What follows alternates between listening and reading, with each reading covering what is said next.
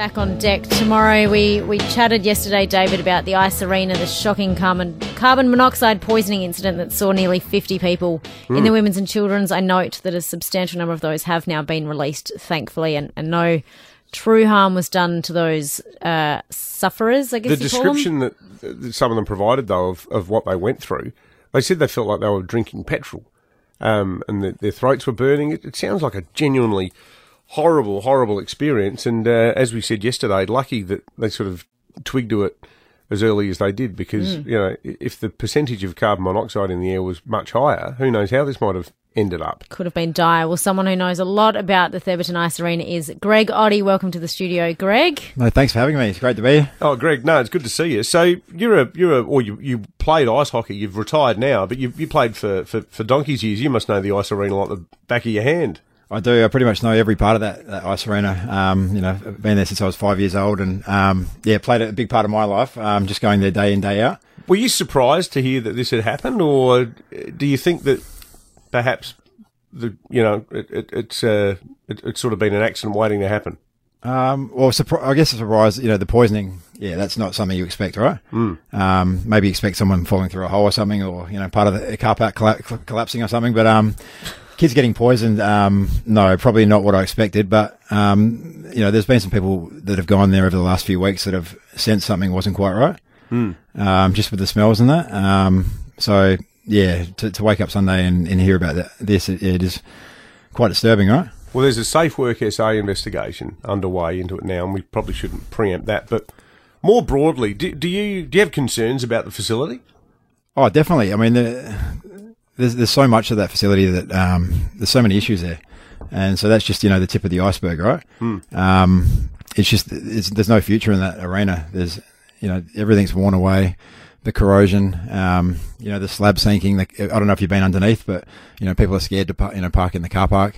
Um, You've got half a ski slope still above the arena. Um, there's just the ventilation in there, that, you know, where there is none. Um, I- I've got to say, I was there at a kid's birthday party last year, and it, it it looks like it's seen better days, to put it politely.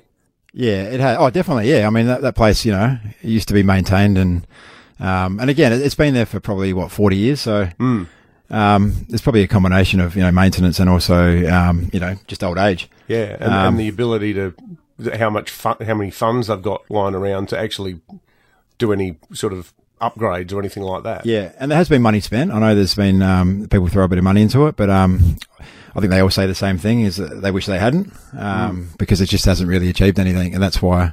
Like when government talks about throwing more money into it, it's it's probably not, it's not worth it.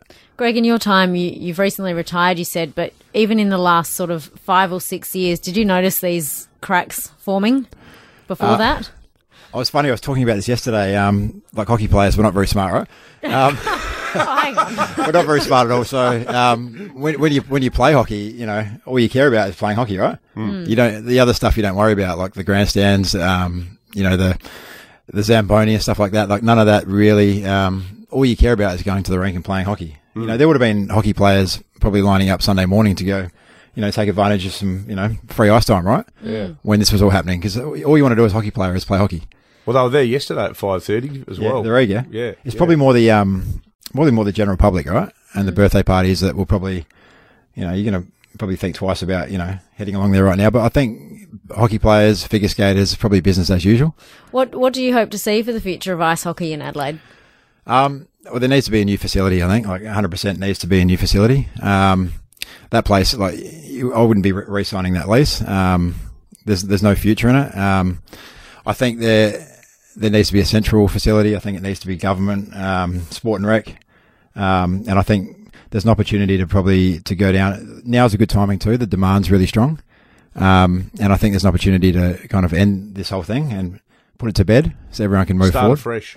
Well, there's just been so many issues over the last, you know, 10 years. You think of, you know, how many times it shut down, how many times, um, what about the things we haven't heard about either? Mm. Which, you know, I've, obviously I've heard about a few of them, but there's a lot of stuff that people haven't heard about that's happened. Yeah. Um, but there's just no future in that, that arena. Mm, mm.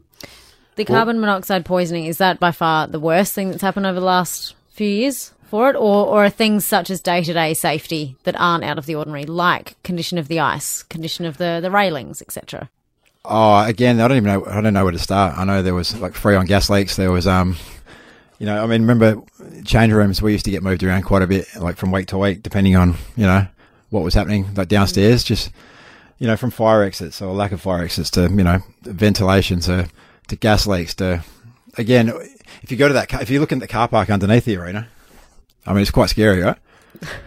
like you wouldn't park your car under there. Um, it's yeah, it's like I recommend when when the wife came to watch. Um, I always said like park on the road. Mm-hmm.